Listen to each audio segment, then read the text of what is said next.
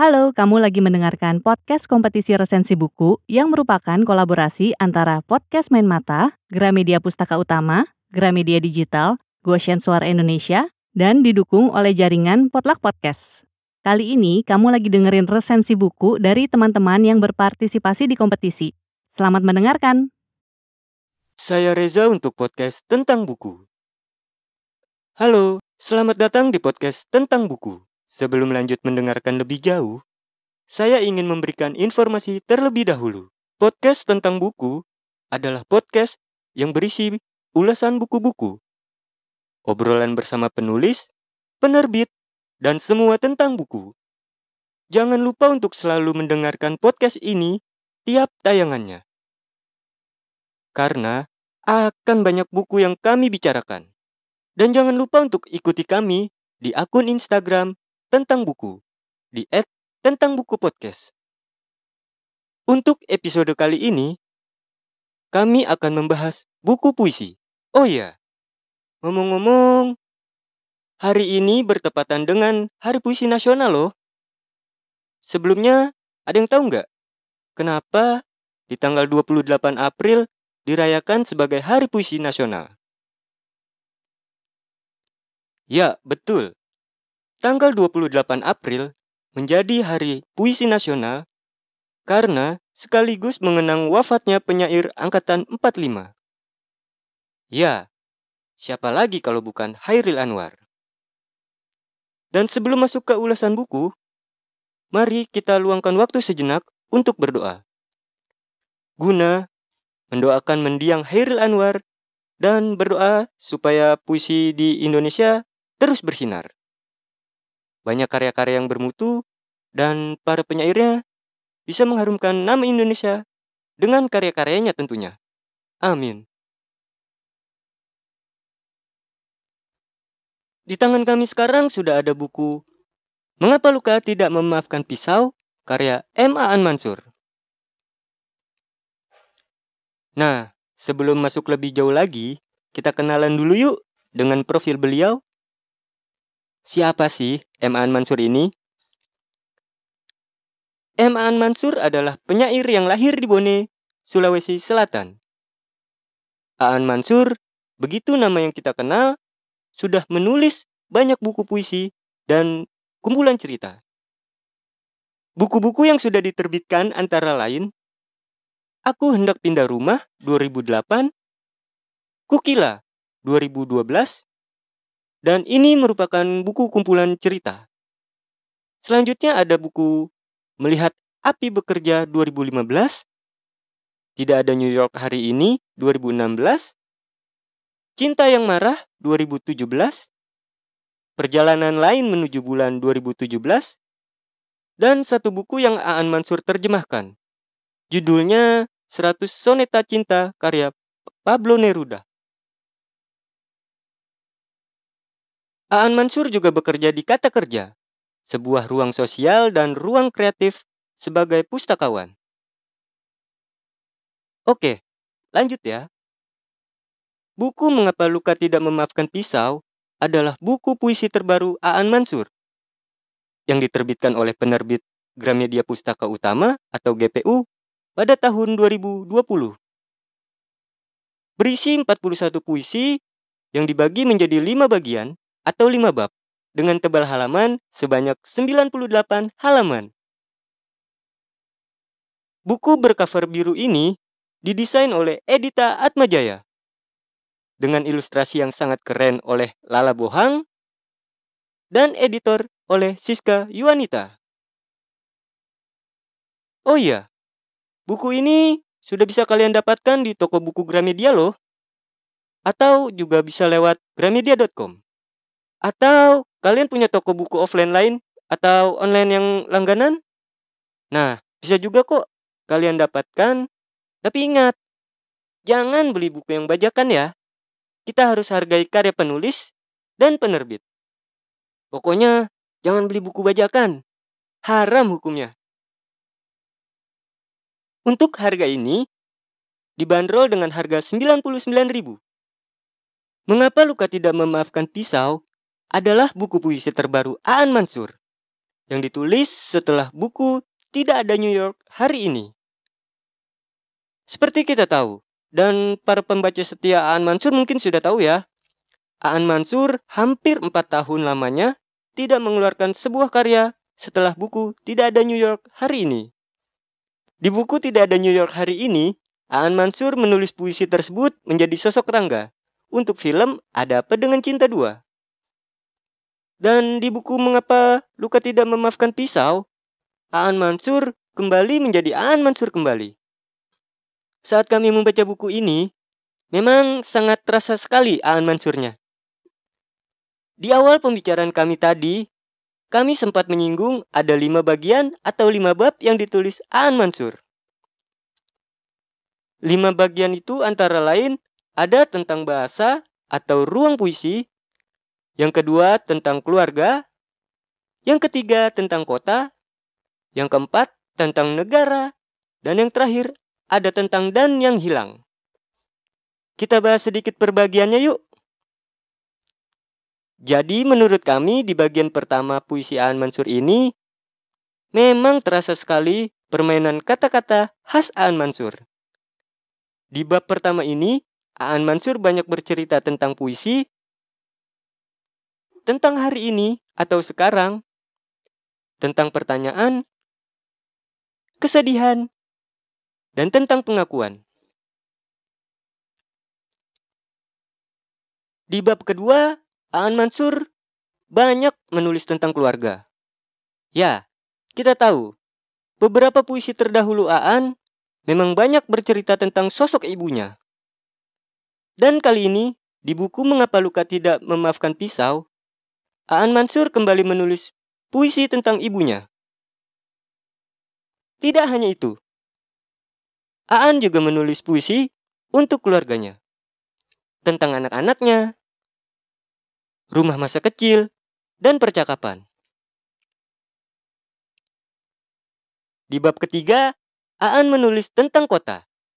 Ya, apalagi kalau bukan kota Makassar, kota yang sangat Aan Mansur cintai. Aan menulis beberapa puisi yang bisa dibilang ini adalah puisi terpanjang dalam buku ini. Dan sedikit fakta menarik. Di bab ketiga ini adalah puisi favoritnya Aan Mansur. Kenapa begitu? Kalian bisa temukan jawabannya sendiri dengan membacanya. Di bab keempat ini, Aan menulis beberapa puisi tentang negara. Dan menurut kami, di puisi bab keempat ini memang sangat relate dengan keadaan negara kita sekarang. Beberapa puisi di bab 4 ini antara lain negara, tahun baru, dan kehilangan. Di bab kelima, hanya ada satu puisi yang berjudul Dan. Ya, Dan. Dalam tanda kutip yang hilang. Penasaran? Baca bukunya. Menarik bukan? Tapi jujur, membaca puisi Aan Mansur bagi kami sendiri butuh waktu dua atau tiga kali untuk memahaminya. Setelah membaca dua tiga kali, kami baru tahu kalau oh ini maksudnya. Atau ya ampun, kata-katanya bagus. Dalam proses penulisan ini, Aan Mansur bercerita butuh waktu dua tahun. Dan sebenarnya ada karya yang disiapkan oleh Aan Mansur. Tetapi malah buku Mengapa Luka Tidak Memaafkan Pisau ini yang diterbitkan. Dan setelah menulis buku Mengapa Luka Tidak Memaafkan Pisau, Aan bersemangat menulis buku puisi kembali. Oke, kita masuk di sesi desain dan ilustrasinya. Buku yang kami sebut dari awal ini bercover biru dengan ilustrasi yang dibuat oleh Lala Bohang. Membaca puisi Aan dan goresan-goresan ilustrasi dari Lala Bohang membuat buku ini semakin indah. Pokoknya bisa dibilang untuk buku-buku Aan, terutama buku ini mungkin untuk desainnya menjadi buku favorit kami. Oh ya, sedikit cerita.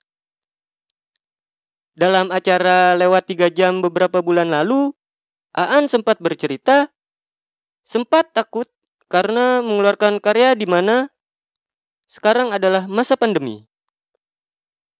Namun setelah terbit dan melihat respon para pembaca dan pembaca setia Aan, Aan mengaku untuk karya ini sangat lumayan loh.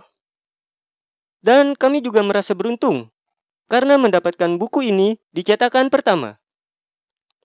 Dan saatnya penilaian versi kami untuk buku ini. Untuk nilai covernya, seperti yang sudah kami sampaikan tadi, kami beri nilai 9. Kenapa begitu? Karena menurut kami cover dan font tulisan buku ini sangat cocok dan keren.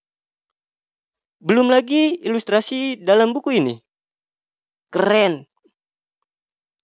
Untuk puisinya sendiri juga begitu. Favorit. Tidak ada kata lain. Puisi-puisi An Mansur memang tidak usah diragukan lagi. Kata-katanya yang sangat indah namun, bagi yang baru mendengar, mungkin bingung. Tapi setelah membaca beberapa kali, akan jatuh cinta. Sebab itu yang kami rasakan waktu awal membaca karya-karya Aan Mansur. Untuk keseluruhan buku Mengapa Luka Tidak Memaafkan Pisau, kami memberi nilai 9,9.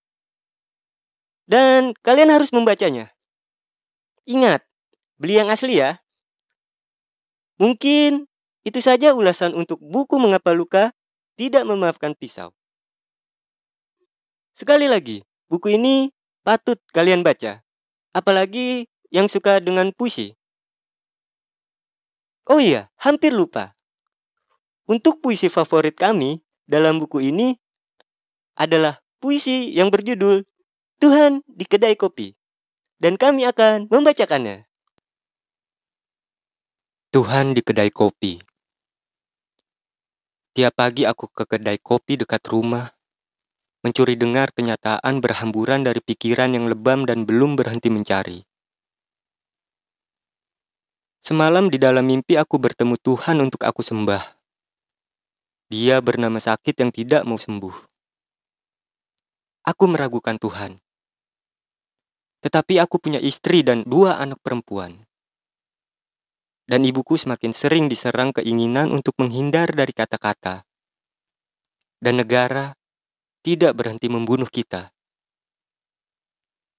Segelas kopi yang kugenggam, sembari mengenang hidupku yang terhapus, adalah Tuhan yang hangat. Aku sendiri. Tuhan sendiri. Aku masih berharap dia mau berteman baik denganku. Apakah Tuhan lebih dekat dengan hidupku atau matiku? Kerap ku bayangkan diriku penyair. Misalnya,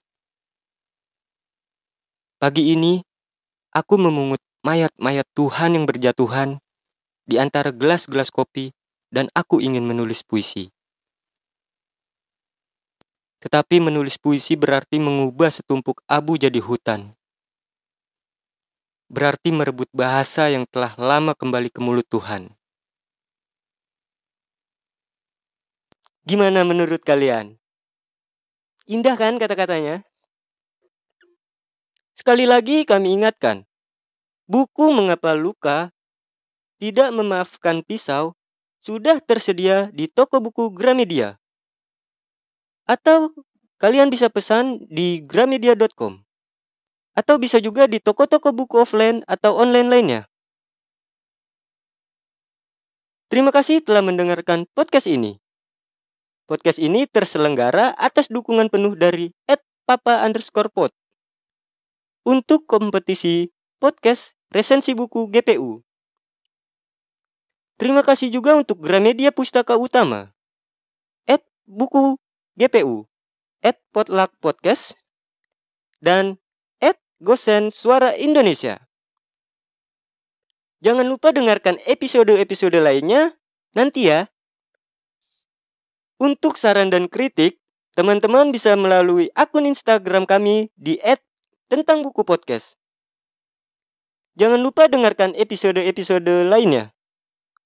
Untuk saran dan kritik, teman-teman bisa melalui akun Instagram kami di @tentangbuku_podcast. Dan jangan lupa untuk selalu membeli buku yang asli.